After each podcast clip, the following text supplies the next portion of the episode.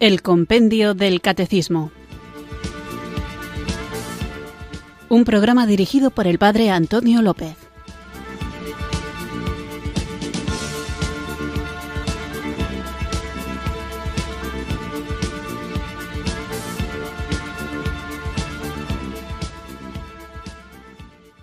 Muy buenas tardes, queridos oyentes de Radio María. Recibido un cariñoso saludo desde Zumárraga, en Guipúzcoa, quienes sintonizáis una tarde más esta radio que cambia vidas, esta emisora de la Virgen, Radio María, para escuchar el programa El Compendio del Catecismo, nuestro espacio diario de formación católica en el que tratamos de conocer la fe que queremos vivir, compartir y defender. Sabéis que en los Evangelios gran parte de la enseñanza de Jesús se desarrolla mediante parábolas. Este modo de enseñar es algo característico de Jesús, pues en la literatura del judaísmo anterior a él no encontramos ni una sola parábola. Únicamente aparecen dos comparaciones del famoso rabino Gilel, que compara el cuerpo con una estatua y el alma con un huésped. Solamente a finales del siglo I después de Jesús hallamos los primeros relatos de parábolas en la literatura rabínica. Pero además, cuando se comparan entre sí, los relatos de Jesús destacan por su viveza y claridad. Las parábolas son un fragmento de la roca primitiva de la tradición, es decir, estamos en la proximidad inmediata de Jesús. Por lo demás, el género literario de la parábola es muy diferente al de la fábula, que es una narración bastante difundida en el mundo oriental y también en el mundo griego. En este último tipo de narración sapiencial es normal atribuir características humanas a animales y plantas que son los protagonistas del relato. Las parábolas de Jesús son historias que describen situaciones o hechos de la vida cotidiana. Jesús, usando de la normalidad de la vida, de situaciones reales, da a conocer a los hombres el significado último, la verdad de Dios y cómo se comporta el hombre. Dice Benedicto XVI, a través de lo cotidiano Jesús quiere indicarnos el verdadero fundamento de todas las cosas y así la verdadera dirección que hemos de tomar en la vida de cada día para seguir el recto camino. Nos muestra a Dios, no un Dios abstracto, sino el Dios que actúa y entra en nuestras vidas y nos quiere tomar de la mano. En el libro Jesús de Nazaret, el Papa Benedicto XVI dedica un capítulo al estudio de las parábolas y se destiene a describir su naturaleza y finalidad. Para ello se sirve fundamentalmente de otros teólogos a la hora de explicar las parábolas. El Papa pone la atención en Marcos donde este evangelista, en el capítulo 4, versículo 11, recoge unas palabras de Jesús que introducen la explicación de la parábola del sembrador y en las que parece ofrecer el motivo por el que Jesús habla en parábolas. Dice el texto, y cuando se quedó a solas, los que se hallaban con él junto con los doce le preguntaban las parábolas y les decía, a vosotros os ha sido comunicado el misterio del reino de Dios, mas a aquellos de fuera todo se les presenta en parábolas a fin de que mirando miren y no vean, y oyendo oigan y no entiendan, no sea que se conviertan y se les perdone. Evangelio de San Marcos, capítulo 4, versículo a partir del 10. El Papa Benedicto XVI introduce sus reflexiones reconociendo la extrañeza, lo raro, de este texto. Se interponen, dice, en nuestro camino unas palabras de Jesús a propósito de las parábolas que nos desconciertan. Estas palabras de Jesús plantean graves interrogantes. ¿Sirven las parábolas del Señor para hacer su mensaje inaccesible y reservado solo a un pequeño grupo de elegidos a los que él mismo se las explica? ¿Acaso las parábolas no quieren abrir, sino cerrar? ¿Es Dios partidista, que no quiere que la totalidad de todos, sino solo una élite, le comprenda? Según este pasaje, parece que la finalidad de las parábolas es evitar que estas personas se conviertan y que alcancen el perdón de Dios. Pero en realidad, las parábolas no son acaso un medio de hacer más comprensible y más eficaz la predicación de Jesús. Y por otra parte, no encontramos en los Evangelios una incesante llamada de Jesús a la conversión, que supone un deseo de que todo hombre, por la conversión del corazón, alcance el perdón de Dios. Como el Papa es un hombre creyente y estudioso, trata de dar una explicación a estas misteriosas palabras de Jesús. A su entender, con ellas Jesús se coloca en el grupo de los profetas, pues sirven para afirmar que su destino es el mismo que el de los profetas, el rechazo por parte del pueblo del anuncio que trae en nombre de Dios, es decir, el fracaso. Este fracaso del profeta, dice el Papa Benedicto XVI, se cierne como una oscura pregunta sobre toda la historia de Israel y en cierto sentido se repite continuamente en la historia de la humanidad. Y también es, sobre todo, siempre de nuevo, el destino de Jesucristo, la cruz. Pero precisamente de la cruz deriva una gran fecundidad. Esta explicación del Papa afirma algo muy verdadero e indica que el mismo Jesús leyó su misión a la luz de los profetas, sobre todo de Isaías.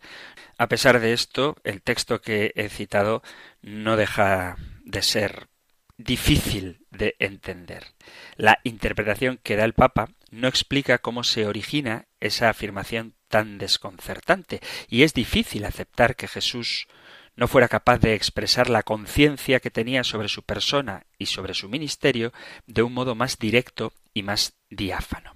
Vamos entonces a tratar de explicar cómo pudo generarse este texto para que podamos alcanzar su sentido más razonable es necesario hacer un esfuerzo por entender lo que realmente quiere decir. Una buena teología supone una buena exégesis y una buena exégesis supone una buena filología. Por eso a veces hay que pronunciar alguna palabra en griego. ¿Por qué os digo todo esto?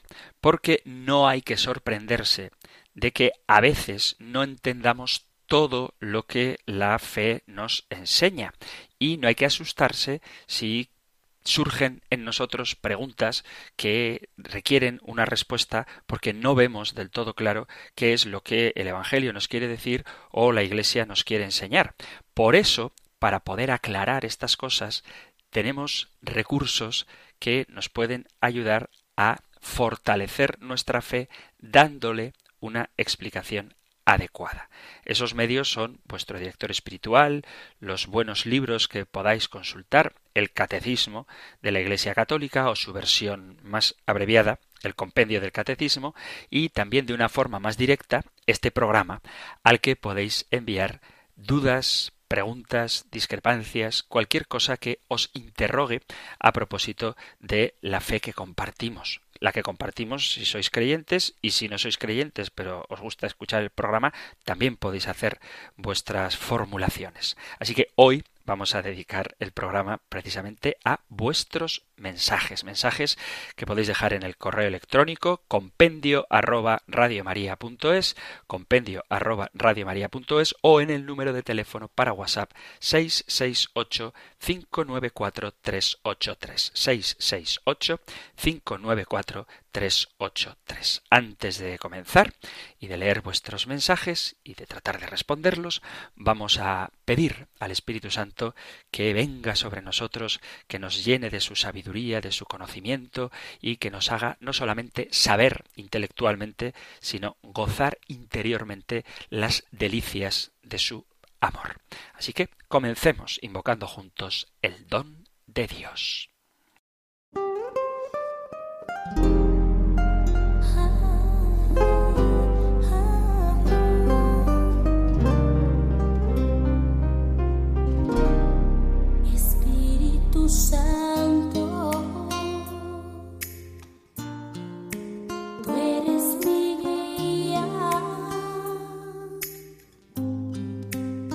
Cuando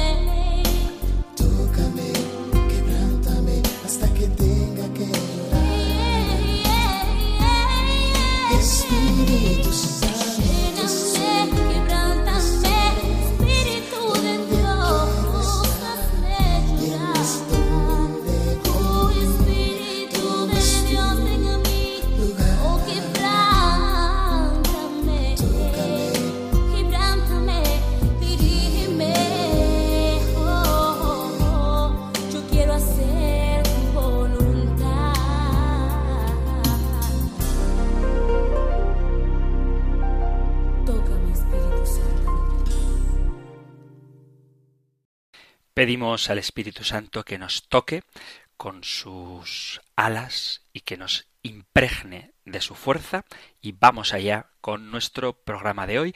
Vamos a comenzar escuchando un audio que ha sido enviado al número de teléfono para WhatsApp 668 594 383 668 594 383 y os pongo un poquito en contexto. En el último programa que dedicaba a las preguntas de los oyentes había una oyente, creo recordar, que hacía una pregunta doble. Por un lado preguntaba cómo sabemos que Jesús es Dios y por otro lado decía que a ver si podía haber más Cristos. Y yo le respondía a la segunda pregunta de si puede haber más Cristos, que todos nosotros somos Cristo en el sentido de que hemos sido ungidos por el Espíritu Santo el día de nuestro bautismo, hemos sido crismados, hemos sido hechos cristianos, o sea, Cristos, y que además estamos llamados a reproducir en nuestra vida la vida misma de Cristo. Por lo tanto, lo ideal sería que todos los cristianos fuéramos otro Cristo. Esa es mi respuesta así, muy por encima. Bueno, pues a raíz de esa respuesta, una oyente nos envía el siguiente audio. Eh, padre Antonio, creo que no lo escucha usted, pero luego le pasan el mensaje. Estoy escuchando, eh, suelo escuchar cuando puedo todos los días el compendio y hoy ha dicho que todos los seglares y laicos, más sacerdotes, más monjas, eh, más consagrados, más formados, con eh, el orden presbiteral, más eh, somos todos Cristos. Yo, a ver, voy a disentir un poco, pero yo creo que sí que al comulgar y todo esto por la gracia y el misterio podemos eh, eh, pues como dice Cristo, ¿no? Eh, ahí no, no hay duda de, de, lo que sucede de forma misteriosa, pero otra cosa es que cualquiera podamos ser Cristo sin haber sido ordenados con, por el monseñor, por un monseñor obispo o por y haber tenido como ustedes haber estudiado, ¿no? La, la carrera de seminarista, e, esa formación es imprescindible para realmente, yo como laica no, puedo, no puedo irme, meterme en un confesionario y confesar al, primero que se arrodille delante de mí. Yo no tengo, no, no tengo, no tengo ese, ese carisma, ¿no? Y aparte de que los presbíteros, tanto las monjas igual como va a ser una monja de convento de clausura exactamente igual que yo, o sea, no mm, la formación que tiene y toda la, la, experiencia y, y realmente eh, el, la realidad que se le abre a un consagrado no la tenemos la gente de, de la calle. Bueno, mm, yo, yo creo que me quizás usted lo ha dicho de una manera y yo concreto que según dice usted no podemos eh, de ninguna de las maneras, ¿no? Porque Cristo tocaba los eh, echaba, ¿no? Eh, diablos, de hecho todas las parábolas y todo lo que se dice en las misas, de ninguna manera los que estamos allí en los bancos sentados podemos reproducir o, o, o podemos, yo no puedo levantar la copa y ya como, como ustedes realmente que es incorpor eh, in persona Christi, pero hay que tener una formación, unos valores, hay que haber pasado una serie de pruebas, hay que estar revestido de, de las armas de Cristo, que yo creo que eh, diría un montón de cosas de los presbíteros y de las abadesas y de las madres eh, superioras y todo esto, pero bueno, eh, no sé si va a leer mi mensaje porque a veces he puesto varios y no coincide que haya escuchado de forma indirecta, sí, eh, sí que he oído, a lo mejor es que otros han puesto algo similar y sí que me ha contestado y se lo agradezco, Padre Antonio. Bueno, solo le quería dejar esto. Eh, alabado y ensalzado sea nuestro Señor Jesucristo.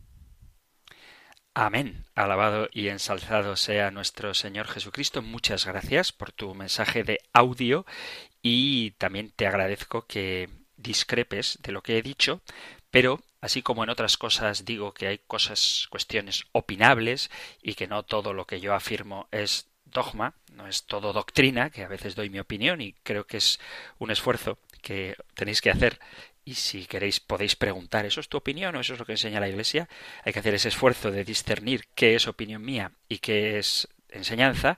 Pues en este caso, querida oyente, debo decirte que no estás en lo cierto y voy a tratar de explicar el por qué. Hay una cuestión de la que hemos hablado largamente durante varias de las preguntas del compendio del catecismo que tienen que ver con la diferencia entre el sacerdocio común de los fieles y el sacerdocio ministerial. Pero si queréis, para que no vuelva a repetir todo esto, porque nos daría para varios programas, porque como os digo, son muchas las preguntas que hacen alusión a esta diferencia, os animo a que vayáis a las preguntas anteriores del compendio del catecismo y en concreto en la pregunta a partir de la 188 se habla de la vocación de los fieles laicos y después en las siguientes preguntas 189 190 y 191 se habla de cómo participan los fieles laicos de la misión sacerdotal de Cristo, cómo participan de la misión profética de Cristo y cómo participan de la misión regia de Cristo. Entonces ahí podéis ver cómo también los laicos todos los bautizados participan de esa triple munus que se llama, esa triple función de Jesucristo.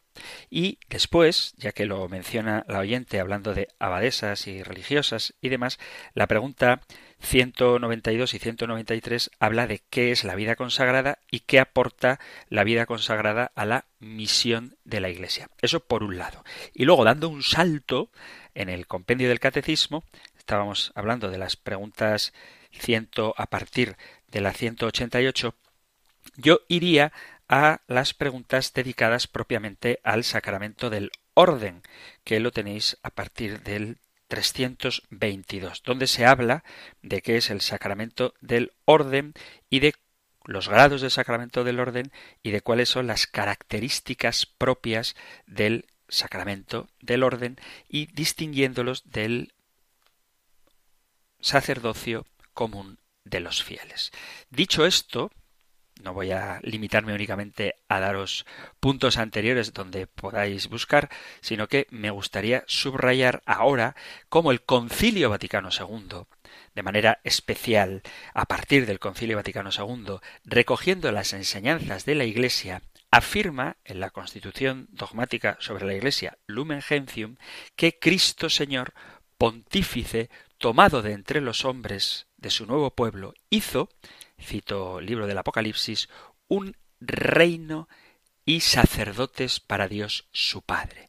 Y aquí se está refiriendo a los bautizados, es decir, los bautizados por este sacramento somos consagrados por la regeneración y la unción del Espíritu Santo como casa espiritual y sacerdocio santo, para que por medio de toda obra del hombre cristiano se ofrezcan sacrificios espirituales y anunciemos el poder de aquel que nos llamó de las tinieblas a su luz admirable. Esto significa que todos aquellos que hemos sido bautizados somos sacerdotes con Cristo sacerdote, puesto que todos participamos de su sacerdocio. Cada uno, y esta es la cuestión que hay que aclarar, cada uno según su vocación específica, pero todos los bautizados somos sacerdotes.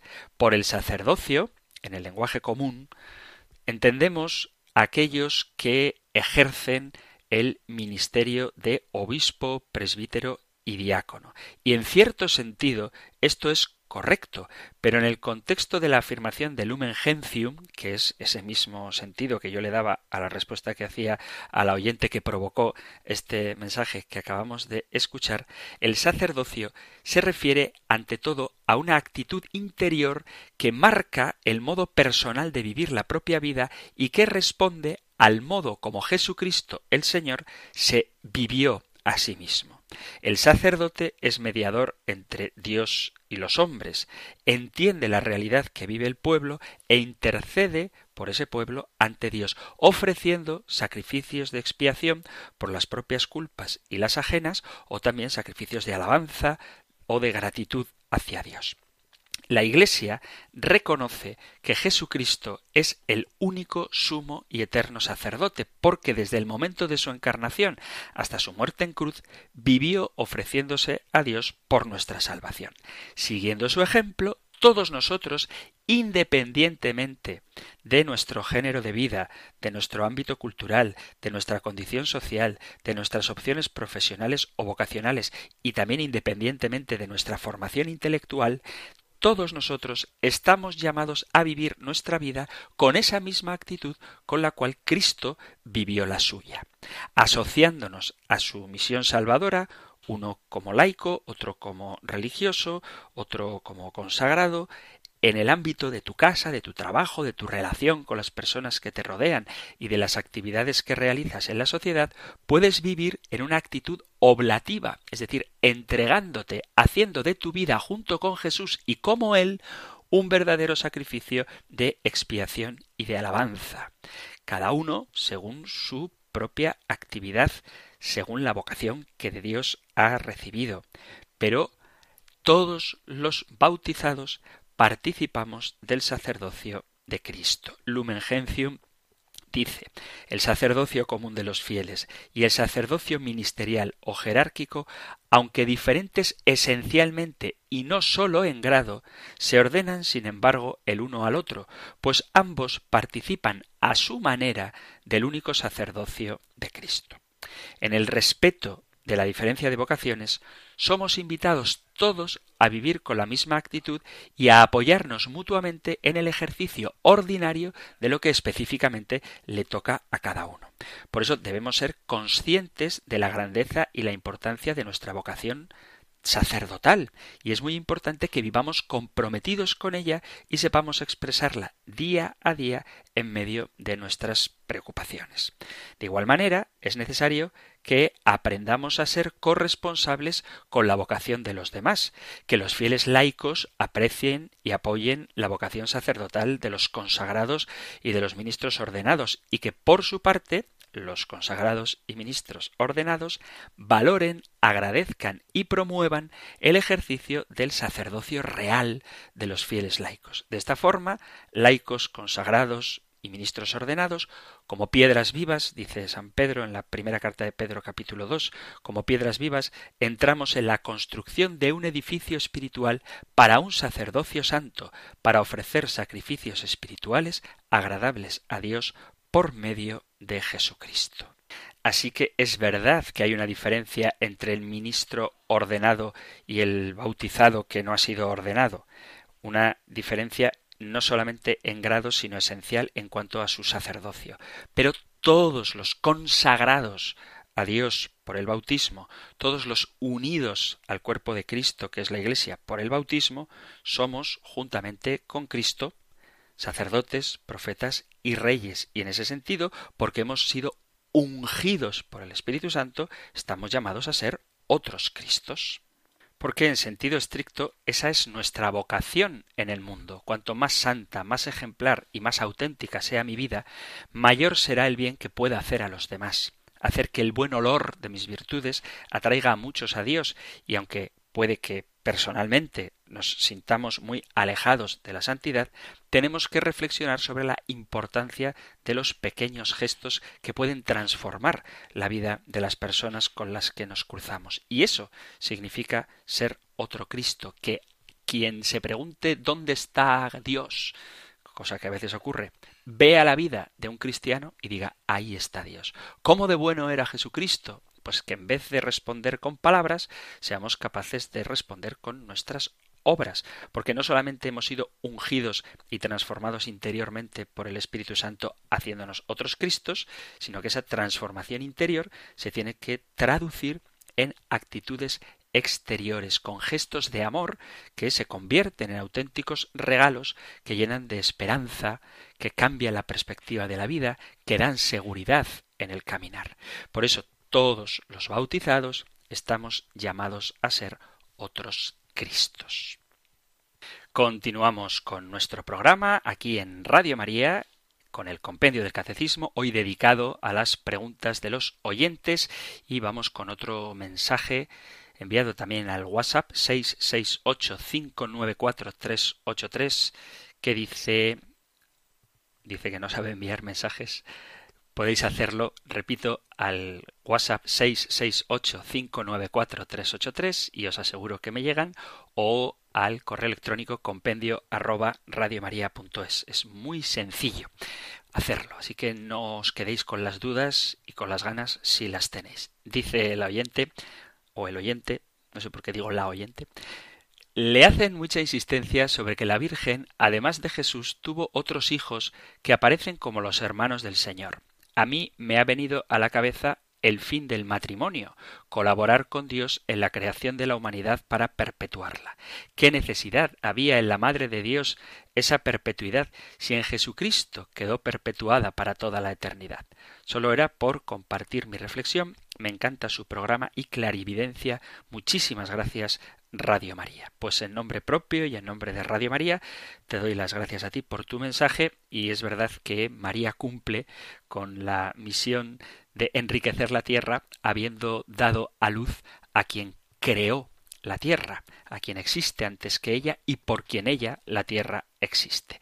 Pero como es una pregunta que muchas veces hacen entre el ámbito protestante, sobre todo discuten mucho sobre si María tuvo más hijos o no, vamos a ver qué es lo que nos dice la Biblia, tanto, insisto, para los protestantes que puedan estar escuchándonos como para los católicos que quizá no tengan claro este tema. En estos tiempos difíciles que nos ha tocado vivir hay muchos engaños y muchas teorías y un punto de polémica bastante habitual es el de la virginidad de María. Según algunos, principalmente nosotros los católicos, María tuvo un solo hijo, Jesús. También hay algunos protestantes que afirman que Jesús es el hijo único de la Virgen María, igual que los católicos. Porque claro, cuando hablamos de protestantes hay que saber de qué rama de ellos estamos hablando. Pero al margen de quién sea el que nos plantee la cuestión, el hecho es que tenemos que saber darle una respuesta bíblica, sobre todo si la persona que nos interroga no acepta que debería hacerlo la tradición de la Iglesia como fuente de revelación. Quienes afirman que María tuvo más hijos se respaldan en algunos pasajes evangélicos, como por ejemplo el Evangelio de San Marcos, en el capítulo 3, versículo 32, que dice Estaba mucha gente sentada a su alrededor. Le dicen Oye, tu madre, tus hermanos y tus hermanas están fuera y te buscan. Y también el Evangelio de San Mateo, se apoyan en él en el capítulo 13, cuando dice, leo versículo 55, ¿No es este el hijo del carpintero? ¿No se llama su madre María y sus hermanos Santiago, José, Simón y Judas? ¿Y sus hermanas no están todas entre nosotros? Entonces, ¿de dónde le viene todo eso? Según este texto, ¿dicen las Sagradas Escrituras que María tuvo más hijos? La respuesta es que No, en ningún capítulo, en ningún versículo se afirma tal cosa. La Biblia habla de hermanos de Jesús y no es lo mismo decir hermano de Jesús que hijo de María. En ninguna parte vemos reflejada la expresión hijos de María, la madre de Jesús, que eso es lo que algunos pretenden afirmar. Se cita hermanos de Jesús, no a hijos de María, que es una gran diferencia. Quizá la traducción más correcta para entender el sentido de lo que esto significa sería no hablar de hermanos, sino parientes de Jesús. Pero vuelvo a repetir que en ninguna parte de la Biblia se dice que María, después de dar a luz a Jesús, tuvo más hijos, ni se habla de los otros hijos de María, la madre de Jesús. No se habla de hijos de María, sino de hermanos de Jesús, es decir, parientes de Jesús vamos a ver también los argumentos en contra. no, quiero dar una respuesta superficial porque es un tema que, como digo, a mucha gente le preocupa. Los argumentos a favor de que María tuvo más hijos, lo que os he citado de Marcos capítulo 3, oye, tu madre y tus hermanos y tus hermanas están fuera y te preguntan por ti. Luego hay un texto también del Evangelio de San Juan en el capítulo 2, versículo 12, que dice, después de esto, de las bodas de Cana, Jesús bajó a Cafarnaún y con él su madre, sus hermanos y sus discípulos. También en la carta a los Gálatas, San Pablo, cuando estuvo en Jerusalén, dice, pero no vi a ningún otro apóstol sino a Santiago, hermano del Señor. Y en los Hechos de los Apóstoles, capítulo 1, versículo 14, dice, Todos ellos perseveraban en la oración con un mismo espíritu, en compañía de algunas mujeres, de María, la Madre de Jesús, y de sus hermanos. Vemos, por lo tanto, que la expresión hermanos de Jesús sí que aparece varias veces en la Sagrada Escritura. Pero, examinando la Biblia, si María hubiera tenido más hijos, diría la Madre de Jesús y de sus hermanos, o algo así, o la Madre de Jesús y sus otros hijos. ¿Era Santiago hijo de María? La respuesta es que no, y lo vamos a ver más adelante. Además de estos textos donde se habla directamente de hermanos de Jesús, los que niegan que María tuviera a Cristo como su único hijo, utilizan otros dos textos para usarlos a su favor. Por un lado, la expresión del Evangelio de San Mateo, capítulo 1, versículo 25, donde dice que José no conoció a María, no la conoció, hasta que dio a luz un hijo al que José le puso el nombre de Jesús. Entonces ellos utilizan esa expresión hasta que hace pensar que no la conoció hasta que dio a luz a Jesús, pero después sí. Otro texto es el de el Evangelio de Lucas capítulo 2 versículo 7, donde dice que dio a luz a su primogénito. Entonces, si Jesús era el primogénito, pues luego tenía que haber un segundo génito y un tercer génito. Es decir, Jesús era el hermano mayor. Con estas citas, cualquier cristiano poco formado caería en el error de creer que María tuvo más hijos. Pero esto, vuelvo a insistir, no es cierto de ninguna manera. Y se puede demostrar fácilmente que la palabra hermano se puede referir, y de hecho se refiere, a parientes en sentido muy amplio, además como tíos, sobrinos o primos, pero no al hijo de mi madre, el hermano carnal, porque si no se referirían a él como el hijo de mi padre. En el idioma hebreo no está claramente definido o diferenciado, igual que tenemos en el nuestro, palabras como tío, primo o sobrino. El término, os decía al principio, que a veces hay que usar palabras que no son de nuestro idioma, sino las palabras originales, el término ajá es un término que se usa para designar parientes cercanos, parientes, no hermanos. En los diversos capítulos de la Biblia no se habla nunca de hijos de María, sino de parientes de Jesús. Tenemos ejemplos. En el Génesis capítulo 12 versículo 5, Abraham tomó a Sara, su esposa, y a Lot, hijo de su hermano. Abraham es el tío de Lot, pero Abraham le dice a Lot, que no haya peleas entre nosotros ni entre mis pastores y los tuyos, pues somos hermanos. O sea, por Génesis 12, versículo 5, sabemos que Abraham es tío de Lot, Lot hijo de su hermano, y en el capítulo 13 del Génesis, versículo 8, el propio Abraham le llama a Lot hermano. Sí, le llama hermano, pero sabemos que es su sobrino. O también habla el libro del Deuteronomio, capítulo 27, versículo 22, dice, Maldito el que se acuesta con su hermana, hija de su padre o de su madre. Y aquí sí que especifica qué tipo de hermana se refiere. Aquí vemos la diferencia entre hermano carnal, hermano de leche que diríamos nosotros, y simplemente pariente. El autor, por tanto, especifica hijo para señalar el hermano carnal, hijo del mismo padre, pues decir hermana no significa ningún grado de consanguinidad específico en la Sagrada Escritura. Por ejemplo, en el Salmo 69, versículo 8, dice Me volví un extraño para mis hermanos como un advenedizo para los hijos de mi madre. Aquí sí que vemos claramente la diferencia entre el término bíblico hermano, que es muy amplio, y el hijo de mi madre, en cuyo caso sí se refiere a hermano de sangre. Las citas bíblicas hermano de Jesús no quieren decir que sean otros hijos de María, sino parientes cercanos. Luego, con respecto al hasta que conoció, hasta, perdón, hasta que dio a luz, que no la conoció, hasta que dio a luz a su hijo, y cuando habla del primogénito, son otras citas que hay que entender bien. Según el Evangelio de San Mateo, capítulo 1, versículo 25, después que María dio a luz, se podía pensar que sí tuvo relaciones con José, pero esto es un equívoco de la comprensión. ¿Por qué? Porque ese hasta no significa que después sí. Os pongo un ejemplo del segundo libro de Samuel, capítulo 6, versículo 23, que dice, Y Micol, hija de Saúl, no tuvo hijos hasta el día de su muerte.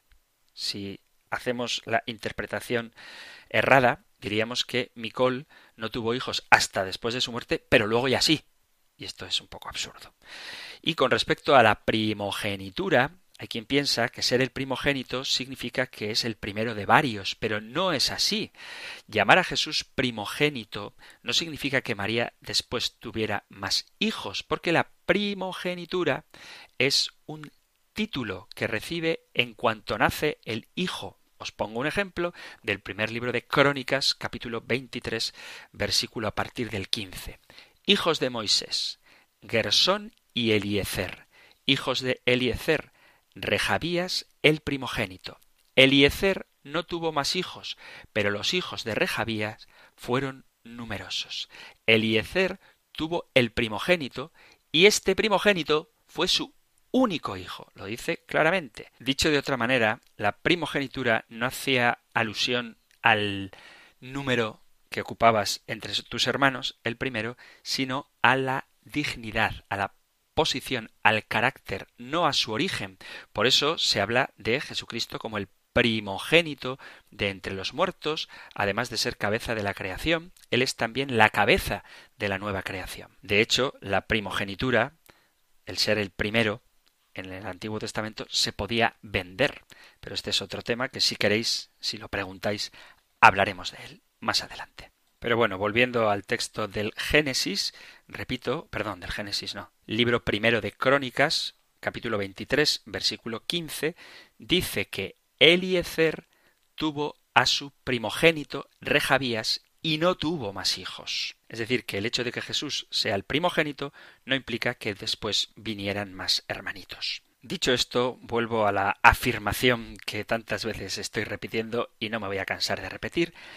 En ninguna parte de la Biblia se habla de los hijos de María. El texto que más se atribuye para negar esta verdad es San Mateo capítulo 13 versículo 55. No es el hijo del carpintero, no se llama María su madre, no son sus hermanos Santiago, José, Simón y Judas, y sus hermanas no están todas viviéndose entre nosotros. Según algunos confundidos por estos versos, se deberían ver por lo menos siete los hijos de María, Santiago o Jacobo, José, Simón y Judas, y sus hermanas. Como habla de hermanas, habría que atribuir por lo menos dos. Pero fue María la madre de todos esos. Definitivamente no. Y lo vamos a demostrar. Por ejemplo, Evangelio de San Mateo, capítulo 27, versículo 55. Dice, había allí muchas mujeres, María Magdalena y María, madre de Santiago y José, y la madre de los hijos de Zebedeo. De este texto podemos deducir que no se habla de María, madre de Jesús, de Santiago y de José. Luego no era su madre. No se menciona a María, la madre de Jesús, como madre de estos dos, Santiago y José, sino antes al contrario. Vemos a una María que es madre de José y de Santiago, pero que no es la madre de Jesús. Se menciona a la madre de los hijos de Zebedeo, Santiago y Juan, en el capítulo 10 del Evangelio de San Mateo. Luego, Santiago, hermano de Jesús, no es el mismo Santiago, hermano de Juan, pero sí se cita a su madre. ¿Será acaso María? No. No es posible que sea la Virgen María, pues en el Evangelio de San Mateo, capítulo 20, versículos del 20 al 28, esta mujer se presenta a Jesús para pedirle los primeros puestos para sus hijos, y en esta ocasión no le llama hijo a Jesús, ni presenta a sus hijos como hermanos del mismo Jesús. Por lo tanto, esta no es la María que nosotros veneramos como Madre de Dios. Si la madre de Jesús fuera la madre de Santiago y de José lo diría claramente el Evangelio. No se la nombra como madre de Jesús, sino como madre de los otros, Santiago y José. Esto lo podéis leer en el capítulo 27 del Evangelio de San Mateo, capítulo 27, versículos 55 y 56. ¿No es este el carpintero, el hijo de María y el hermano de Santiago, José, Judas y Simón? Eso dice San Marcos capítulo 6, versículo 3. Pero en el Evangelio también de San Marcos, capítulo 15, versículo 40, se habla de que desde lejos, lejos de la cruz, miraban unas mujeres, entre ellas María Magdalena, María la madre de Jacobo, de Santiago el menor, y de José y Salomé. Aquí tenemos a María Magdalena Salomé, seguramente esposa de Cebedeo, madre de Santiago y de Juan, también Jacobo, Santiago y José, cuya madre es una María, pero no aparece para nada, y creo que sería el título más conveniente para hacernos entender la importancia que tienen estas mujeres, hablar de María como la Madre de Jesús, que además sabemos que no miraba de lejos, sino que estaba al pie de la cruz, tal y como nos lo relata San Juan en el capítulo 19. En el lenguaje bíblico, hermano no puede significar hermano de sangre, sino que la expresión que se usa es el hijo de mi madre. Sabemos que María estaba junto a la cruz porque dice, estaban junto a la cruz de Jesús su madre y la hermana de su madre, María la de Cleofás, y María Magdalena. Vemos que María, madre de Jesús, es hermana de María, mujer de Cleofás. Y esto es otro dato. ¿Se van a llamar las dos hermanas igual? Yo tengo un hermano y no se llama como yo, y conozco gente que tiene diez hermanos, y uno de los grandes momentos familiares es buscar el nombre para el nuevo miembro de la familia y no se pone ni ahora ni antes el mismo nombre a dos hermanos. Entonces, el hecho de que el Evangelio nos relate que estaba María, madre de Jesús, y María, mujer de Cleofás, hermana de María, nos hace entender claramente que el término hermano no hace referencia a tener el origen en los mismos padres. Por lo tanto, el término hermano hace alusión a parientes. En todos los evangelios aparece María Magdalena.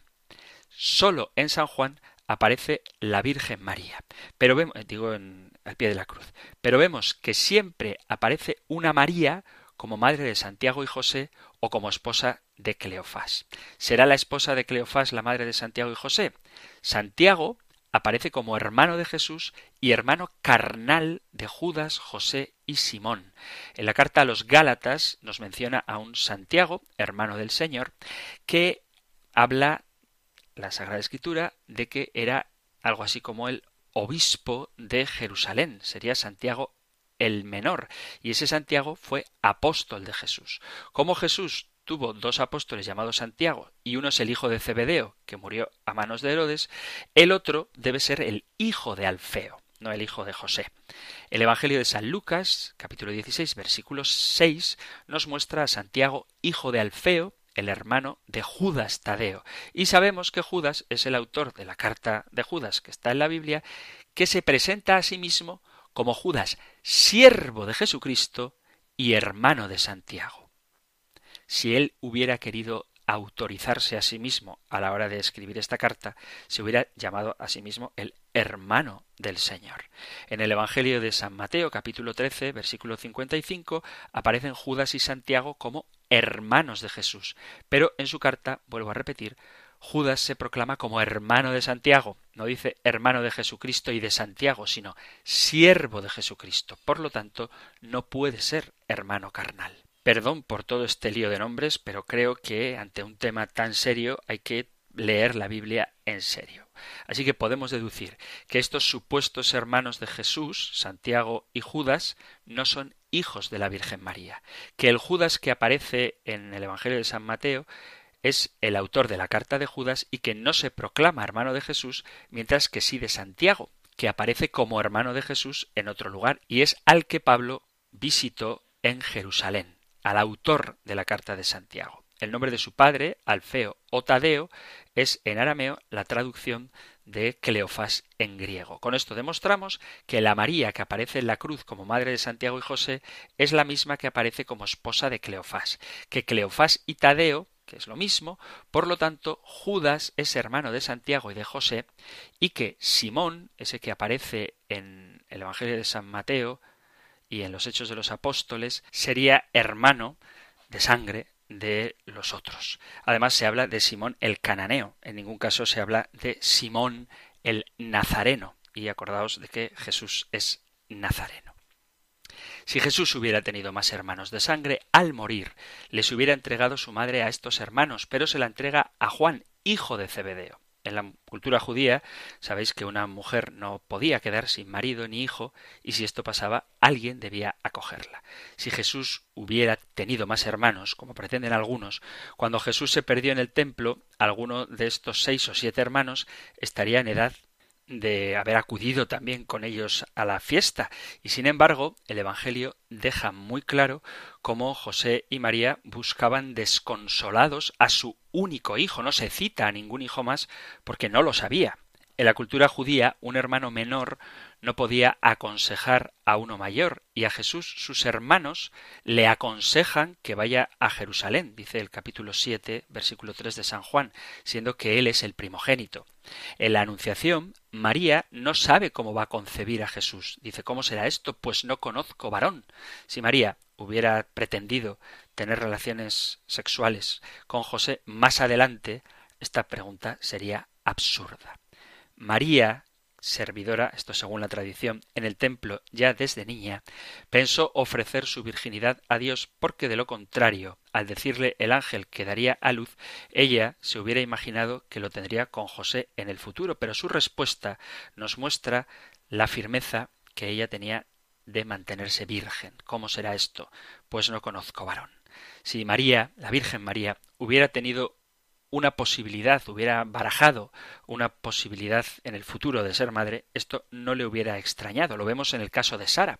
Cuando Dios le promete un hijo en su vejez, ella no pregunta cómo será eso, porque obviamente ella supuso que lo tendría con Abraham, mientras que María no pensó así. Al contrario, se extrañó porque su ideal era el de entregarse perpetuamente virgen por amor al reino de Dios.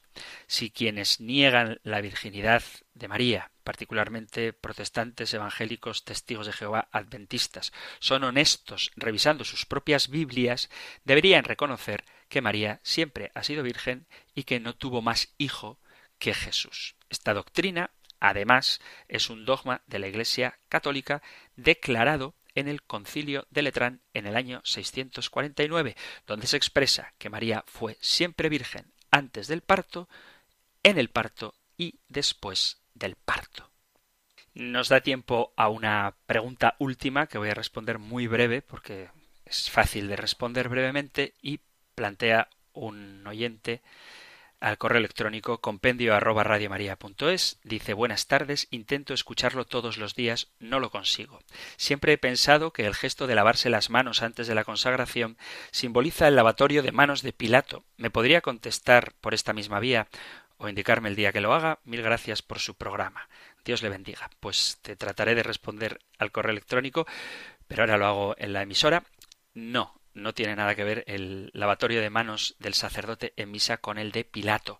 De hecho, el sentido se entiende cuando escuchamos, si hay alguien que ha hecho de monaguillo quizá pueda hacerlo, las palabras, la oración secreta que dice el sacerdote mientras se lava las manos. Dice, lávame, Señor, de todos mis delitos y purifícame de todos mis pecados. Esto es lo que dice la instrucción general del misal romano. Después de la oración humilde y sinceramente arrepentidos, o después de la incensación, el sacerdote de pie al lado del altar se lava las manos diciendo en secreto, lava del todo mi delito, Señor, limpia mi pecado, mientras el ministro vierte el agua. Por lo tanto, las palabras que el sacerdote pronuncia quieren manifestar el deseo de obtener por parte del Señor una purificación no solamente exterior, sino también interior. Y a este respecto, me hace gracia que en muchas parroquias se omitía el lavatorio de manos y después de la pandemia, pues ahora ha tocado hacerlo. Pero a mí no me gusta, esto es una opinión, pero creo que habría que debatirla porque la defendería con fuerza, que no sirve echarse gel hidroalcohólico en el momento en el que se hacía o se debería hacer el lavatorio de manos, porque el lavatorio de manos tiene un sentido religioso que va acompañado de una oración que acabo de citar, además inspirada en un salmo, mientras que lo del gel hidroalcohólico es posiblemente porque hay que evitar, o había que evitar, ahora hay que seguir haciéndolo, pero con menos miedo, cualquier tipo de contagio. Entonces, no me parece bien que en algunos lugares se utilice el gel hidroalcohólico como sustituto del lavatorio de manos. Es simplemente una opinión. El lavatorio de manos había que hacerlo antes de la pandemia, hay que hacerlo después de la pandemia y tiene ese sentido de purificación interior antes de ofrecer el sacrificio del altar. Esto se hace precisamente después del ofertorio. ¿Para qué? Para que nos purifiquemos interiormente antes de la consagración. Y hasta aquí el tiempo para nuestro programa de hoy. Sé que como casi siempre, me entretengo demasiado en pocas preguntas, pero creo que merece la pena, sobre todo cuando hay tiempo para hacerlo, pues profundizar en las cuestiones que planteáis. Así que si queréis enviar otras nuevas preguntas o pedir detalles sobre las que ya he respondido, podéis hacerlo en el correo electrónico compendio arroba radiomaria.es, compendio arroba radiomaria.es o en el 668 594 383 668 594 383. Muchísimas gracias por enriquecer el programa con vuestra participación y terminamos ahora con la bendición del Señor. El Señor te bendiga y te guarde, el Señor ilumine su rostro sobre ti y te conceda su favor, el Señor te muestre su rostro y te conceda la Muchísimas gracias por estar ahí, gracias por escuchar el compendio del catecismo y si queréis volveremos a encontrarnos en un próximo programa. Un fuerte abrazo.